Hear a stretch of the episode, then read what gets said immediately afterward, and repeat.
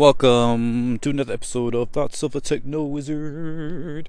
It is Friday, December 17th, 2021. For now, 12:23 p.m. And um I know I said I was going to do uh talk about the metaverse stuff or something like that this morning, but I was reading some web fiction as I woke up and uh it took up my morning. So now I'm doing it during lunch. Um, and I completely forgot most of what I was going to talk about because my silly butt didn't write anything down. But, you know, these ideas tend to come back to me. So we'll see if I can rediscover what I was going to say um, as I walk right now. Embarrassing, but, you know, it is what it is. Um, also, I've been like listening to some music that I've like my top 50 songs on SoundCloud for the last six years since since 2016. It, put all the it put all my top 50 playlists, and um, it's been it's been really cool to go back and listen to the music I used to like and I still like now.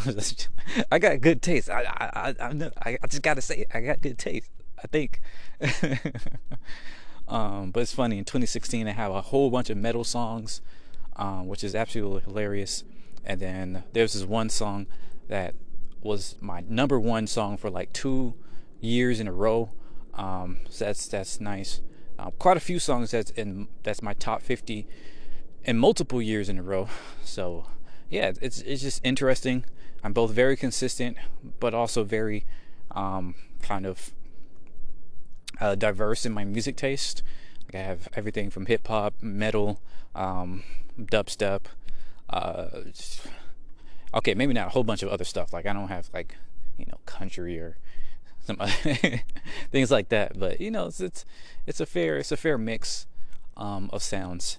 So I feel I feel a little proud about that, and um, it's nice. But anyways, let let's get into this metaverse stuff. So I'm actually going to combine it, this this topic, with um, what I want to wanted to do for the Shapes XR contest. So I mentioned I think I mentioned this in a prior episode, but there's this new tool called Shapes XR, which allows you to prototype or really just build storyboards in XR, like for augmented and virtual reality. Right? It's a free tool, um, and it's it's pretty it's pretty good. It's pretty good. You know, it's collaborative, so multiple people can be in the same space and all this other stuff. Um, it's still early, you know, still very much in beta still a lot of features is missing, but it's fairly awesome.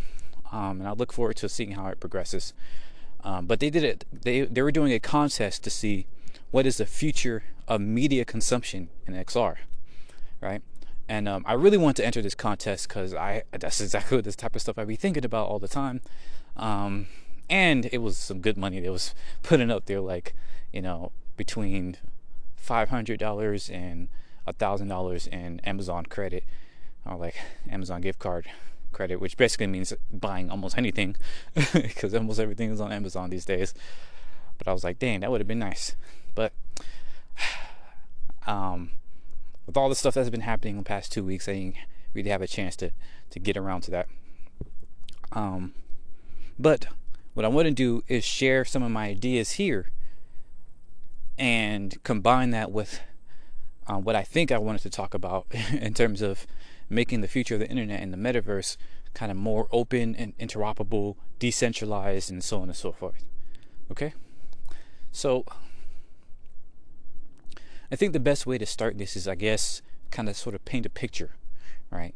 Um, uh, one of the people that, one of the contestants in that contest for ShapesXR was um, not quite a friend, but like an acquaintance, Jason Hahn, I believe his name is. He works at Spatial, um, which is a pretty cool, cool company. I, I wanted to work there at one point, um, but I wasn't really talented, like skilled as a designer at that time.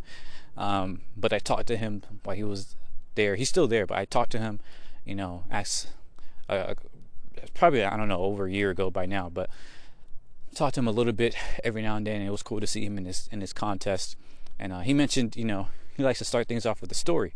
And his story, unfortunately, was a bit long. It was way longer than uh, the time allotted to him, but it was really cool to to hear that story, hear him kind of loop in different personas and use cases and things like that. Unfortunately, he didn't win, not even in the top three, but I was really inspired by you know the, the storytelling aspect that he used. So let me let me do that, or at least try to. um, so imagine how, how does one start a story on the fly too? I don't know if I can improvise this sort of thing. I don't know. Let me try. Um, yeah, imagine, you know, you're in your living room trying to find something to watch. Um, or better yet, better yet, imagine a, a, a common thing that many of us may experience. You know, kind of family night, um, watching the Super Bowl, or something similar to that. You know, you have one, at least one person in your family who probably likes watching football or some other sport. You know, sitting down at the TV, huge, you know, flat screen TV in your living room. Um, kind of first world stuff, if you want to call it that. But um, you know, watching this flat screen TV. Game is on, and um, you as a as a tech forward person, if you listen to this podcast, you're probably a tech forward person. Probably know about a lot of this technology, and you you, you know you got a headset, bought an XR headset for your for your for yourself or your family and stuff like that because you thought it was cool, and you want your um, let's say your dad, I guess, the typical stuff, stereotypical bit, but you know, you want your dad to experience, you know, this XR, and like, hey, dad, I think you really, you really like this. You know, this will make your your game pop out even more, right? You can see all the different scores better. You know, you keep track of things um, from different rooms. You can even see the game playing out on the on the little um, on the table in front of you. Right, wouldn't that be cool? He's like, what? How? I don't know what you're talking about. Like, I'm going to be inside the game. Like, what, what does that mean? so you just, you know, take off, get the headset and show him. As he puts on the headset, it recognizes who he is, what he's watching, um, and begins to. A lot of cars coming by. Sorry. begins to uh, scan the room and you know maybe you did a commercial break of course because you don't want to interrupt the game but it scans the room and uh, realizes that you know it's commercial break for the for the game and has them set up a little things you know hey notice you're watching you know this game here you know we can put the scores over to the side here so you can see who's winning who's losing all things like that you can put your player stats on the other side you know who's injured, um, who's on the line, who's on the team, whatever you call it, who's on the bench. You can put that on this side. And if you really want, you know, it looks like this game is a, is a big one, and they're actually scanning the whole team and environment so you can have the game in front of you. And boom, they could put the game on the table in the living room or the ottoman or whatever you have in front of you, or even on the floor. All right. And he's like, whoa, this is amazing. All right. I can see the characters, the team, keep up with the sports, I mean, keep up with the score. And right there in your living room um, table or floor is the entire game on a bird's eye view. Right? And it shows them, hey, if you want, you can kind of move your hands outwards, kind of gesture to to make the make the uh, area bigger, and it feels like you're actually on the floor with them. So as these guys are doing their sports stuff, you're like able to actually see, you know, them kick the ball and get tackled and all that good stuff, right? So that's that's one kind of use case. That's that's kind of typical stuff there. Now, what interests me is what happens all around this, right? If another person has a headset or some other device, they can see what he's seeing, or they could be watching a completely different show, right? That's what's amazing about this. You can have the, the same shared reality, and that multiple people in this living room are all watching, you know, this this uh, football game happening in the living room. I'm gonna have to pause it. These folks are doing this around. Okay, so yeah, that's kind of the typical stuff there, right?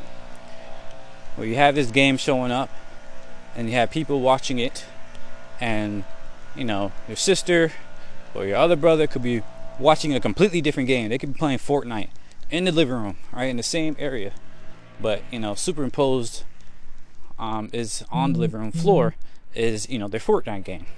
They can be playing that at the same time as you know the dad and the brother are watching football, right, in the same area. Now, what brings this even to the next level, right? In addition to all that, is the interoperability capabilities, right? So imagine the game is doing halftime, right?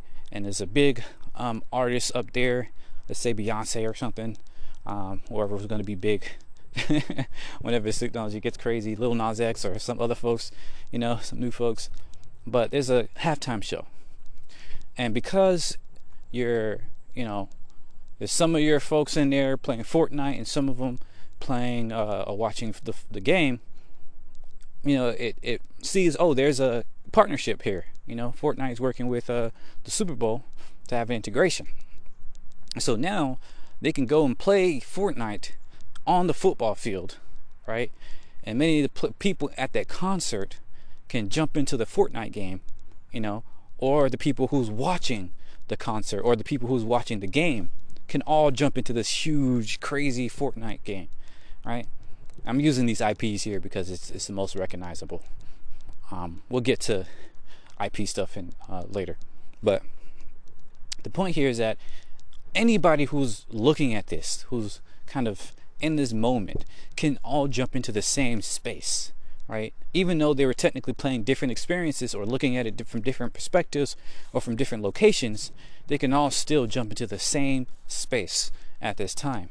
Or you can even have an instance type of thing where people who don't really care about football can still be playing the Fortnite game, but you have elements of the football players or the football, you know, the Super Bowl people going into the the uh, game experience, the game world, right? So you have a, a, kind of complex, but at the same time fairly simple um, integration of different people, you know, jumping into different games and all this other stuff, right? So all that is kind of one use case and how it can vastly um, kind of change depending on the environment, the context, and all the people involved. Right? That's just one way of looking at it. Here's another. You're in your room studying for a test, um, or you know, c- creating some, uh, you know, video essay or, or, something like that, or blog article, listening to music, and as that music is playing, you can kind of get into into flow, into a flow state of focus um, with the uh, game, uh, or with the the work that you're working on. Um, let's say you're, and you actually can do this in in XR, right? You have a headset on while you're working. You can see see it, see a keyboard that you're working on, um, and it can read your biometrics to tell that you're in focus. Maybe your pupils are dilated a certain amount. You know, um, you've been keeping up a, a certain flow of of uh, of typing or something like that. But it can detect that you're in flow, and realize, okay, this music, you know, works with you in this environment you know, to create, you know, this flow to keep you concentrated, to keep you focused. And so it can, you know, loop that type of music. So even if your music was on shuffle, it says, oh, this next song, it's, it's a completely different type of song, right? And it will probably knock you out of flow. So instead, it can change the shuffle to keep the music in the same type of, you know, sound that you're currently in that got you in flow and will maintain that focus level. And then it will, you know, concentrate the environment around you such that other people it can say, "Oh, this person's in flow." So if you're, you know, your your partner's in in there, if like if you're living with your partner, or maybe you're, you know, living with your parents or whatever, right? It can notate them like, "Hey, this person is really focused on their work. They they're crushing it out." You know, so if I, if at all possible, you know, try not to disturb them at this point, right? Something like that. Keep it respectful. but the fact, the point is here, it can communicate, you know, your current state so that you can continue that work um, and it can enhance it so that the environment itself is helping you to maintain that state of focus as well. And then as you're working, you know, maybe you want to bring in different sources and stuff like that. So you can easily be like, okay, I need this source. You circle that and have a thorough search on that, and it will bring up the different, you know resources for that and you can pull in the different ones into your into your um, paper or your video or whatever um, and it's all kind of seamlessly combined right? This kind of video editing and transcription essay and you know uh, citations and all that stuff is all kind of in one space where you're creating all of this together at the same time. So you don't have to you know do like do just the essay and then the video and then the transcript or whatever. No you can just do all of it at the same time right? That's another kind of scenario there. Yet another is the ability to you know do some let's say some outside work all right people love to think that xr will make it more escapist and that people won't go outside as much. Well, actually, you can make it so that when you're outside and you have one of these headsets on, or even if you don't have a headset on, maybe you have some like um, identifier chip or something like that, not like implanted into you, but like a similar to a phone, right?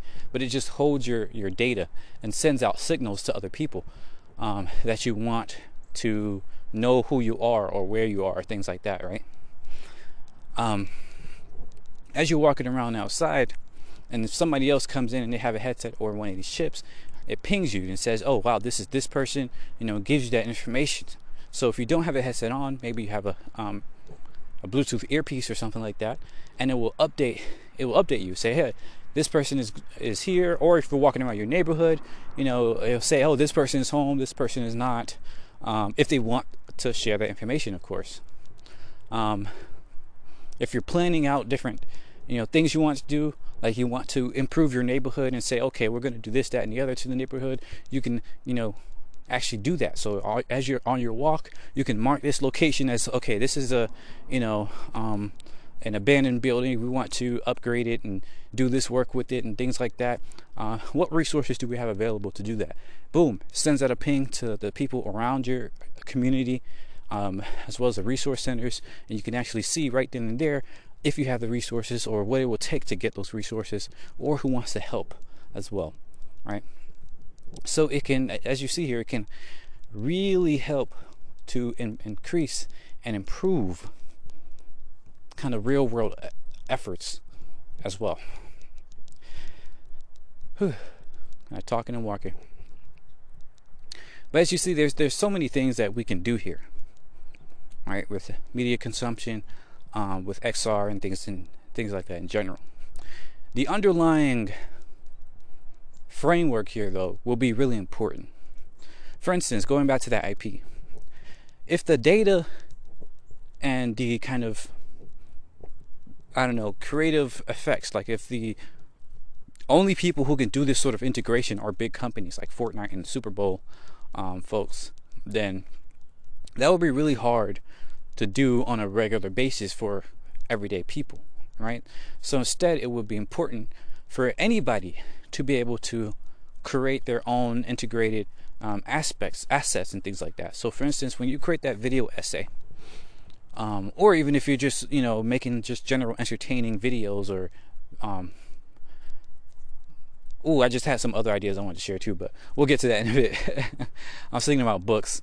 Uh, we'll get to that in a bit, but let's say you're creating entertaining content, you know, um, like a story or you know some comedy or or some sketch or something like that, right? You can actually host this yourself, right? You don't need YouTube or any other platform to host your services and send it to a whole bunch of people. You can actually host it on your own server that's available because cloud computing um, is is publicly available, right? There's a like your community has a public um, kind of server center, right? And this is where it comes. This is where I mean by the underlying framework, right? If we continue to where we are, where we are right now, such that only the only way to share your content um, or even make content is to depend on other, you know, huge companies.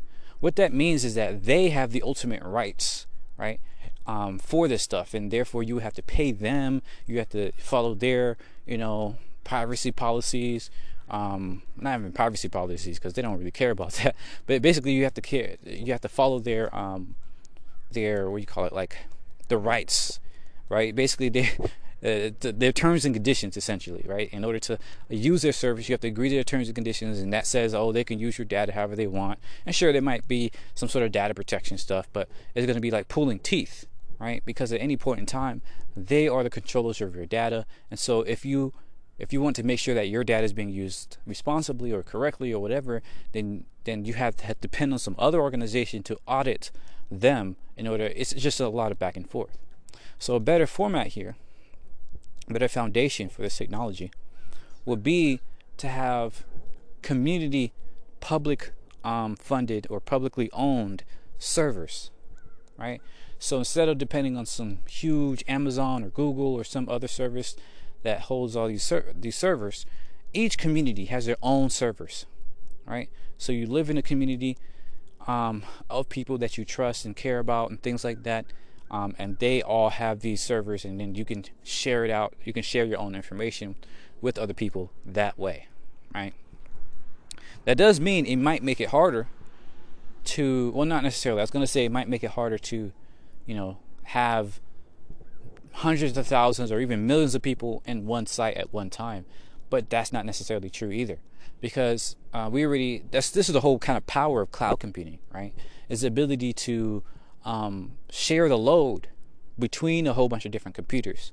So the more computers we have running, you know, this this kind of software and these technologies and and these um, experiences, the more you can distribute that load across each of these different um, devices in a like a peer-to-peer network right? And again, I'm not like a you know um, computer architect or things like that. I might be wrong on how this stuff works, but I believe that's generally how it works, right? I believe this this sort of thing is is possible. Again, I look at things like you know folding at home, things like you know. Um, uh, folding at home is, is basically a, a software. When I, I mentioned this before, you have your screensaver and it's you know crowdsourcing your computer's processing power to um, fold proteins in order for them to discover new ways of using, you know, that sort of uh, those sort of proteins, or yeah, those proteins and information and things like that. So I imagine like an ability like that, but for every community, maybe even every household, right, can have their own little server, or, or at least every community. Um, and you can maybe even bring this up to each city, each municipality, and things like that. So the point here is that there is not, you don't have to depend on some centralized organization to hold all this information and to you know facilitate all this you know XR capabilities and things like that. Instead, it's distributed between every single city, community, maybe even household out there. And the, the power of this allows far more computing power because now, once again, you don't have to depend on one organization to do it. Um, everybody can participate, and it becomes a more sustainable method here, right? Um, and it it reduces the power of these corporations that can have that currently have all the power because they don't have access to all the data right? So any companies that crop up won't be able to uh, monopolize uh, the access to data. Maybe they have you know better ways of um, processing processing data and for different computer uh, machine vision or machine learning you know techniques or something like that. But if the more you have these softwares that are community based um, and things like that then the more you can decentralize even those softwares as well right? Depending on open source platforms. So every city or municipality whatever can have people who decide oh you know we need to improve our machine learning algorithms and things like that. Let's see, let's see what um, softwares are out there. You can license one, or you can use an open source platform. But the bigger kind of market there, the bigger marketplace there, will feed into that whole you know free market of ideas aspect. And so this really, really grows um, the overall technology. Now, the next part of this, right, is to make it so that it becomes sustainable or, or really it's not even the, the, the next part. You can do all this at the same time. As you're distributing this distributing these service spaces to different homes and environments and, and communities you can make sure that each community has sustainable computers right?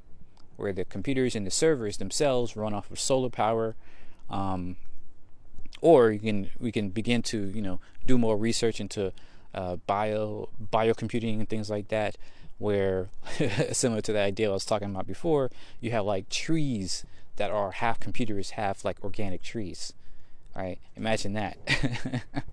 So you can see the whole forest and at least half of those forest trees are also server server computers right? Or you can build a mountain or something like that and that mountain is just as much an ecosystem as it is, well, just as much a physical um, ecosystem as it is a digital ecosystem, right? But the point here is that we can build technologies that are inherently sustainable, so that even when it's when we scale up um, these these uh, processing power, right? Because it takes a lot of energy to you know run these computers. So even when we scale that up, it's still something that is far more sustainable than what we have today with a bunch of server farms that don't really that aren't really carbon neutral much less um, carbon negative.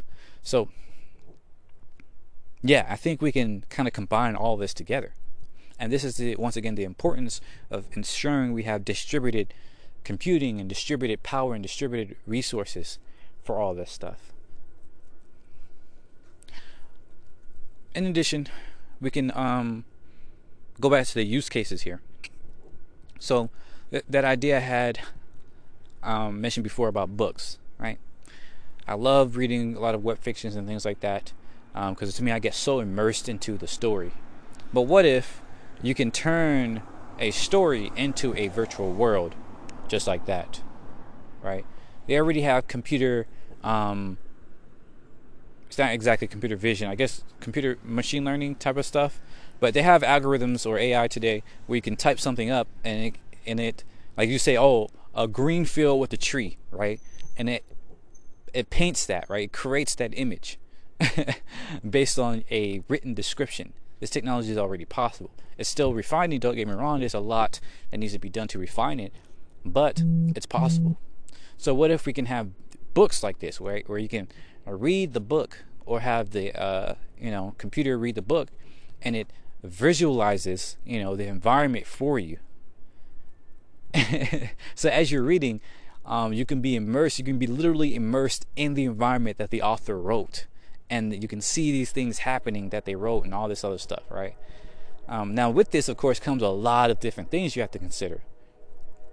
Things like, you know, once again, IP, things like that, um, PTSD, people write crazy stuff, or you know any number of things you you probably have to think about and so this means that you have to think about how you facilitate that? Like what what is the, what are the mechanisms in place to protect people um, from these sorts of abuses or from you know uh, people who want to try and privatize this information or any number of these things?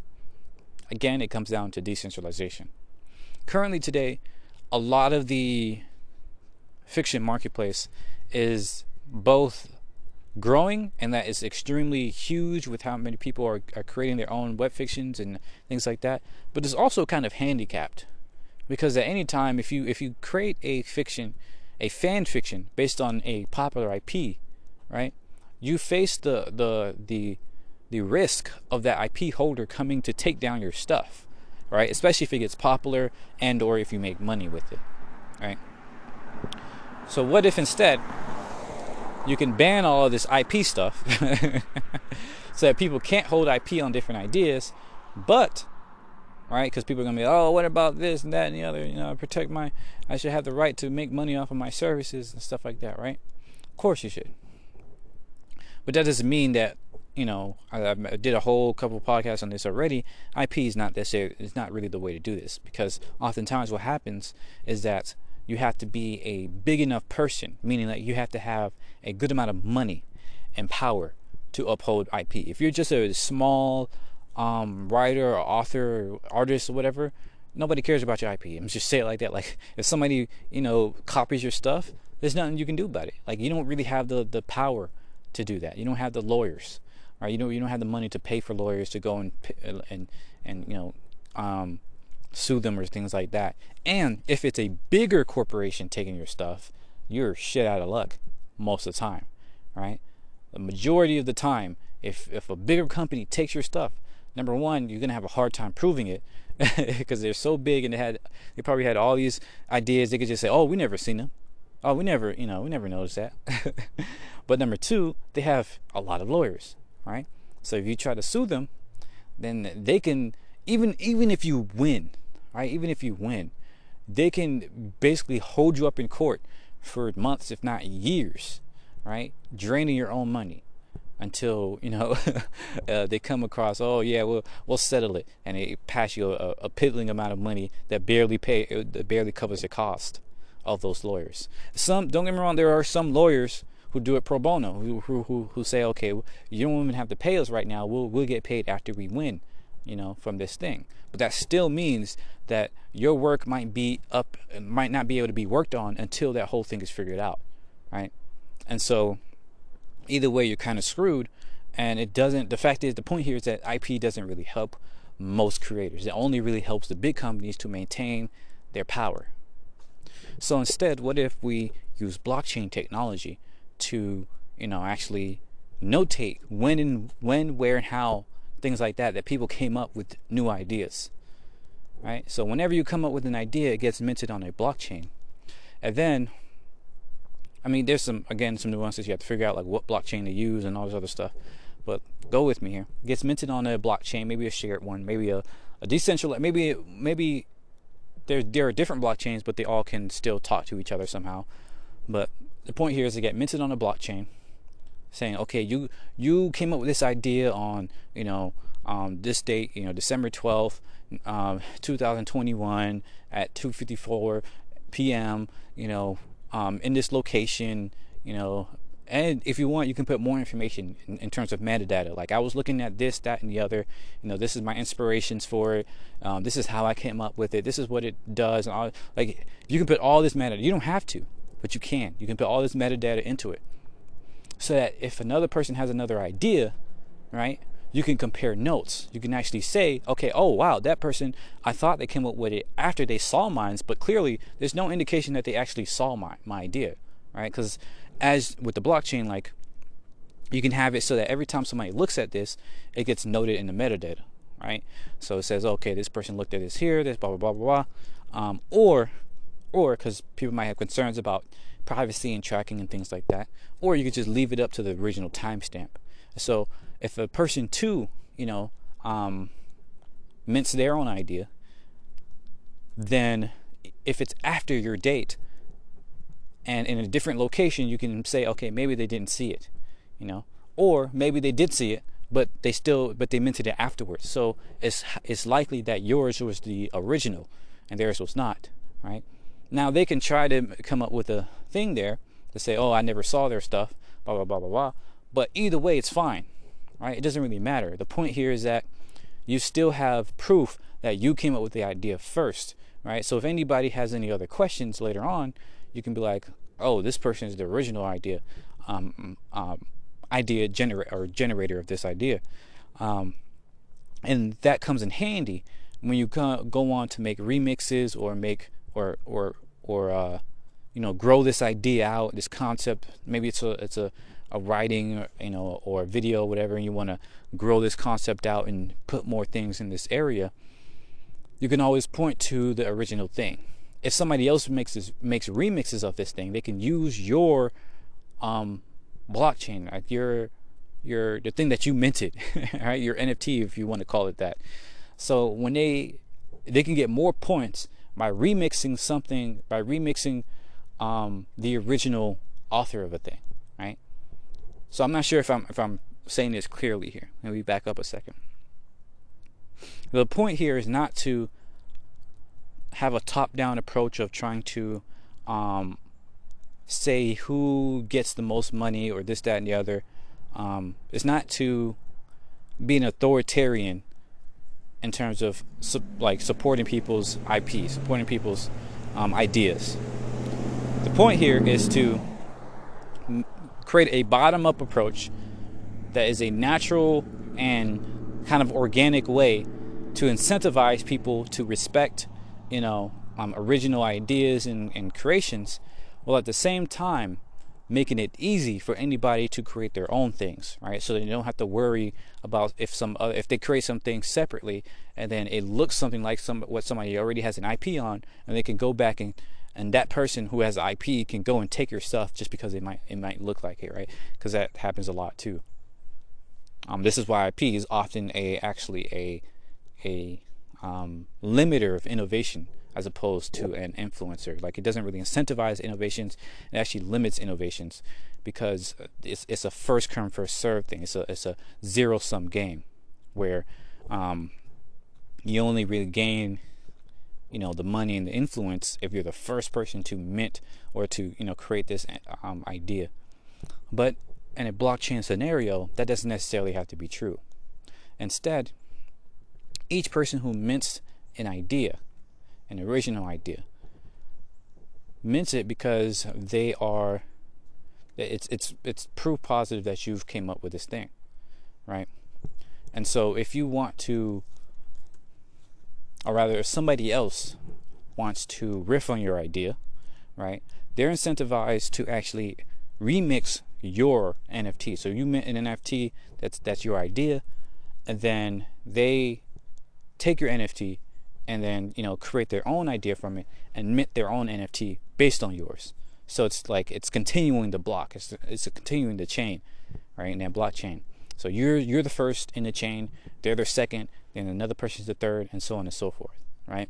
So as that chain continues, each person gets a um, a cut a cut based on um, how much of the idea was remixed, right? So if person four, you know, makes a bunch of money from their idea, then this money goes on to persons three, two, and one, right? A portion, a fraction of that money, right? Um, and the person four is incentivized to eh, to to do that with persons three, two, and one, because if a whole bunch of other people, right, begin to remix on person four's idea, then you know they get a multiplier you know, of, of amount of money based on how many people they have in turn remixed. I'm again, I'm not sure if I'm explaining this right. I, this kind of will probably make more sense with a schematic or something like that. But the point here is that we want to essentially incentivize people to number one, um, mint on their on a blockchain, and number two, mint on a on somebody else's blockchain, right? To continue the chain essentially, right? So if you we can do that by number three, um, rewarding people for remixing things, right? That might sound pejorative or something like that, but this is important because people today kind of have this idea that um, new ideas that being creative means coming up with something original, meaning like there's there's nothing seen before, like nobody has this thing, blah blah blah blah blah. But that's actually not how human brains work. Like we literally cannot come up with things that we've never seen before. That's not how, like, it's literally impossible. What we do instead, in terms of creativity and imagination, is we take things that we've seen before and we remix them, right? We mix it up in our minds in completely different ways. We simulate all the ways and all the percolations, all the combinations, all the different ways in which this thing or this a whole bunch of different things can combine to form something new, right? And so what the point of this blockchain is is to kind of try, to try and replicate that, right? To try and replicate how our brains actually work, not how we think our brains work, right? It, it's it's kind of arrogant to to think that being creative, being original means pulling things out of thin air, you know, like it's you know that's just not how our brain works. So yeah, the point here is to replicate that behavior and um as more people use this, then more people can benefit from this system. All right. And if you are using a blockchain that a lot of other people are already using, then you can gain even more kind of um, kickbacks later on down the line as essentially continuing humanity's uh, creativity and, and, and all that good stuff, right? So again, there's a lot of different ways that this, this can happen. This needs to you know be implemented. But the point here is that with blockchain technology and XR and all this other stuff, it's not about having your own IP, right? Having your own um, um, art that you can speculate on, right? And you can buy and sell and at a higher value later and things like that. Like I, I feel like the current use case of a lot of NFTs and blockchains is completely missing the point, right? People point to um, they're basically creating like they say this all the time, but they're creating artificial scarcity. That's not the point. That's it's it's to me it's a complete waste of the technology to to create artificial scarcity. Instead, is to create real abundance, virtual abundance, right? So that everybody can get kickbacks. That the more that they, um, you know, be a part, participate in the shared kind of creativity of humans, the more people ideate together and work together and collaborate and cooperate to create new things, to create better things, then the more everybody else, you know, including those same people, um, benefit. So to create more ways for us to cooperate as opposed to ways for us to compete and abuse, you know, and be greedy. Because that's the problem with a lot of NFTs today, is that it's since this is a huge artificial scarcity zero sum game, then it's just reinforcing the bad behaviors, right? Greed, um, abuse, scams, you know, things like that. And it really is destroying um, our trust in each other and in the technology. If we instead create a decentralized, cooperative, you know, system, then that can greatly, greatly benefit all of humanity. Whew. But yeah, there's a lot more we can figure out here. Um, another another part of this was the idea of um, privacy and things like that. So a huge part of of XR is the ability to put filters on things, right? So that when you see in a building, a person, a, a, a object, an animal, whatever, right? You can replace that. You can uh, with through occlusion and things like that with another model, like if you see a house, you can put your own paint on it. You can, you know, um, vandalize it virtually if you want to, or you can just replace it with some other thing. Like I'm looking at a house. What if this was a castle, right? Or I'm looking at that house. What if that was a forest? Or I'm looking at that tree. What if that was a um, a gemstone or a giant crystal or something like that? Like you, you can basically replace how like re-augment, you know, how you see the world. But the problem with that comes in um, when you're dealing with you know, things like a shared reality. When other people, you're sharing your filters with other people, um, and now you have to consider, okay, what does this other person see, right? If you're looking at their house that they live in, right? Do do they see the thing that you created for for their house? What if they don't like that thing, right? Um, either they would have to create their own filter over it, or you know, maybe not delete your filter, but like not see your filter in their view, right? Then, um, and the, the podcast that I was talking about yesterday mentioned this is like what happens when people are looking at the White House, right, or something like that. Um, theoretically, you can have a kind of schism in people's reality, where you have some people saying, "Oh, this is our foundation of democracy and this, that, and the other," while other people say, "Oh, this is you know um, a fake democracy," and people have, um, you know, this is not a real president in there, that type of thing, right? So you have two different realities looking at the same filter. How do you handle that? it was funny because in the podcast, uh, I forgot his name again, but the CEO of Niantic was kind of like avoiding this answer, this question. He was like, "Oh, we're focusing on this, day, and the other. You know, what are the power that, what are the um, abilities people have to come together and see each other as fellow humans and things like that." And I was like, "Yeah, that's all well and good, but this is this is indeed an important question here, right? Because some people would say would assume that oh you have to have a top-down approach that says oh in the on, on, around the White House you always have to have this filter, right, or no filters or whatever, right, or the government's filter. But again, I would I would pressure this because you know taking that approach means that you're assuming that we want to maintain you know this authoritarian um, setting here where you have a government dictating um, what what gets shown where, even if it's just for their own quote unquote property, right?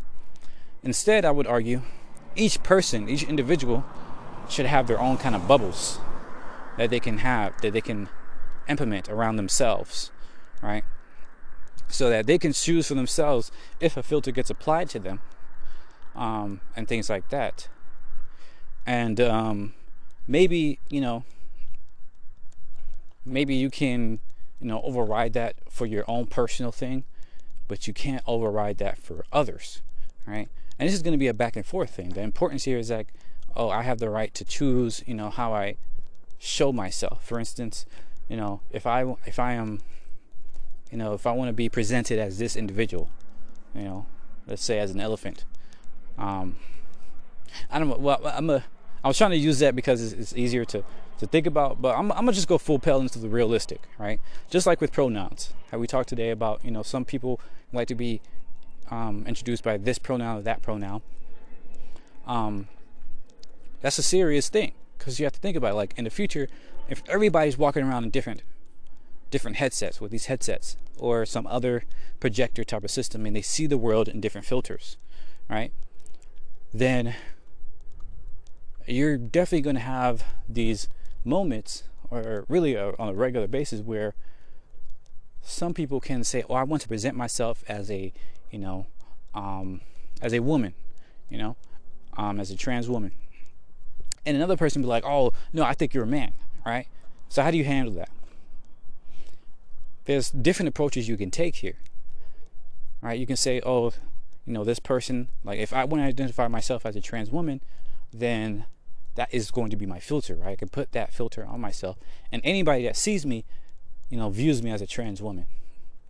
But the other person might say, no, you know, you, it's my filter, right? You can't tell me what I see in my filter, right?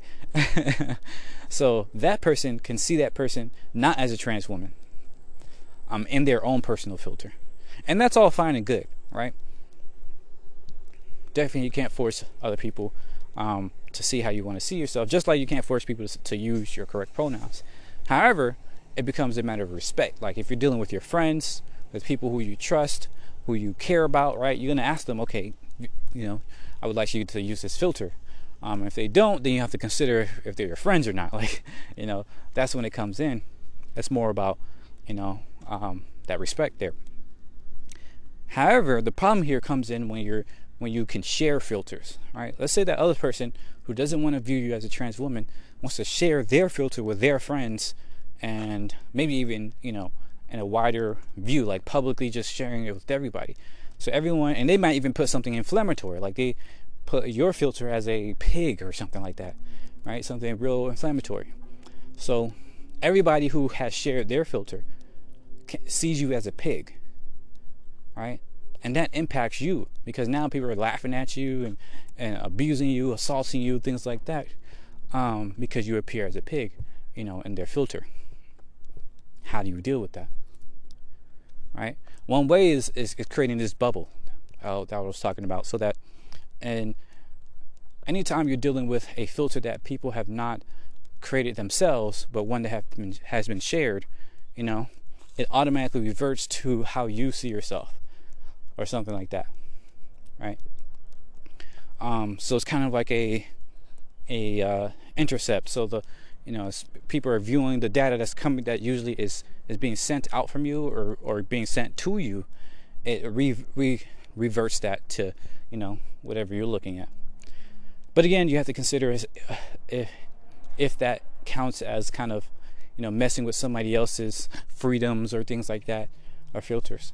It's going to be a tricky thing, right? You can easily argue that, um, you know, it's not it's not really a part of their freedom to to to show mm-hmm. how you are being shown right? You can i don't know if i'm if i'm i don't know how to say this. It's basically it, it creates a sort of arms race right? Where you want to be seen as one type of filter as one type of thing and somebody else who might be assaulting you or just you know um, really stubborn or whatever um, they want to see you as a different type of thing, right? And it's going to be an arms race to see who who kind of wins out there, um, if you will, Right? Your filter might look certain way. You might come up with the technology that um, makes your filter, you know, look the same or look certain way. Um, but they might come up with a different technology to change that, to, to so that they see what they want to see, um, even if it's against your will. And that's a serious type of thing there. Like it might sound a little bit silly today, but it's going to be, you know, fairly important as we live in a world in which our virtual world becomes just as real as our physical world. Right? That's something to think about. But the importance here is is to make sure that this is always up to the individuals, right? Because as soon as you depend on a government or a organization like a company to facilitate this, then that means both of you are beholden to that organization, right? If you're up to the American, you know, government stuff, then you have to depend on, you know, what they say um, is right. That means neither of you, you know, might have what you want, or only one of you have what you want at the cost of the other. While if you both, or if you live in a, a corporation, or rather if you're, you know, using a corporation's services and you have to depend on their terms and conditions, that means, you know, again, they might side with one or the other, or to make it come up with a way in which both of you, you know, don't like the situation. Um, only it's only the t- only when both people, when all individuals have their own kind of power to dictate these sorts of things, will it be easier to come to a agreement on these things, right? because people like to assume that all, oh everybody's bad and therefore this you know this authoritarian you know um, approach is necessary. But when you begin to work with other people right then you begin to realize you know oh wow this person is, is not is not that bad. This person might have a point and you know you can actually see yeah you can actually come to a point where you respect each other right? If there's always an authoritarian aspect there, doesn't matter who's right and wrong. What matters is that who the authoritarian thinks is right or wrong. Who who the authoritarian basically gives the uh, gives the uh, um, judgment down to, right? And that means that you're almost certainly never have an incentive to respect the other person because you always have that authoritarian, you know, as a backup, right? If you're the you know liberal person, then you're gonna view the conservative person as you know bad or evil or this that and the other, and never really care about trying to get their respect or trying to understand where they're coming from because you know you can just say oh you know I'm right because the government agreed with me or the other way around in which the conservative does the same thing and it's like oh you know these liberals are terrible blah blah blah blah blah and I'm right because the government agrees with me right or vice versa in that they say, oh, you know, I'm right, but the government is corrupt. That's why they agree with you. right? Either way, you cut it. As soon as you introduce an authoritarian kind of um, um, presence here into this formula, you degrade and you disincentivize the desire for cooperation and for mutual respect. And that's going to become more and more and more apparent as we do have these technologies and these ways to express ourselves that um, kind of meld into the kind of public space, if you will. All right? And we're really going to have to consider that. So, this is why, once again, I think it's incredibly important that the metaverse and all these other technologies are independent, are decentralized, are interoperable. Because if they're not, then we're going to depend more and more on increasingly authoritarian um, means of dictating our ways of life. Not just our ways of life, but even how we see life, like how we see reality, how we perceive reality. The government or these corporations will be in charge of that. I don't think any of us really want to live in that world. Again, it's not about building the perfect world, it's just about building a better one. And uh, yeah, so, either way, it's going to be hard work to do this stuff, but I think it's necessary and I think it's engaging. I think it's, you know, something we can definitely do and something a lot of people will enjoy doing. Um, and I hope these ideas and these thoughts and these insights or conversations with myself can help other people, you know, to think about these things as well and to uh, consider how they can help create these things and help create a more decentralized world, um, a more egalitarian world. So, yeah, as always, thanks for listening. Please let me know your thoughts and ideas. If you think I'm right and wrong, somewhere in between, all that good stuff. You can hit me up at Elijah Claude, E L I J E H C L A U D E, on every platform, primarily Twitter, YouTube, and LinkedIn. And uh, yeah, thanks again, and have a great day. See ya. Bye bye.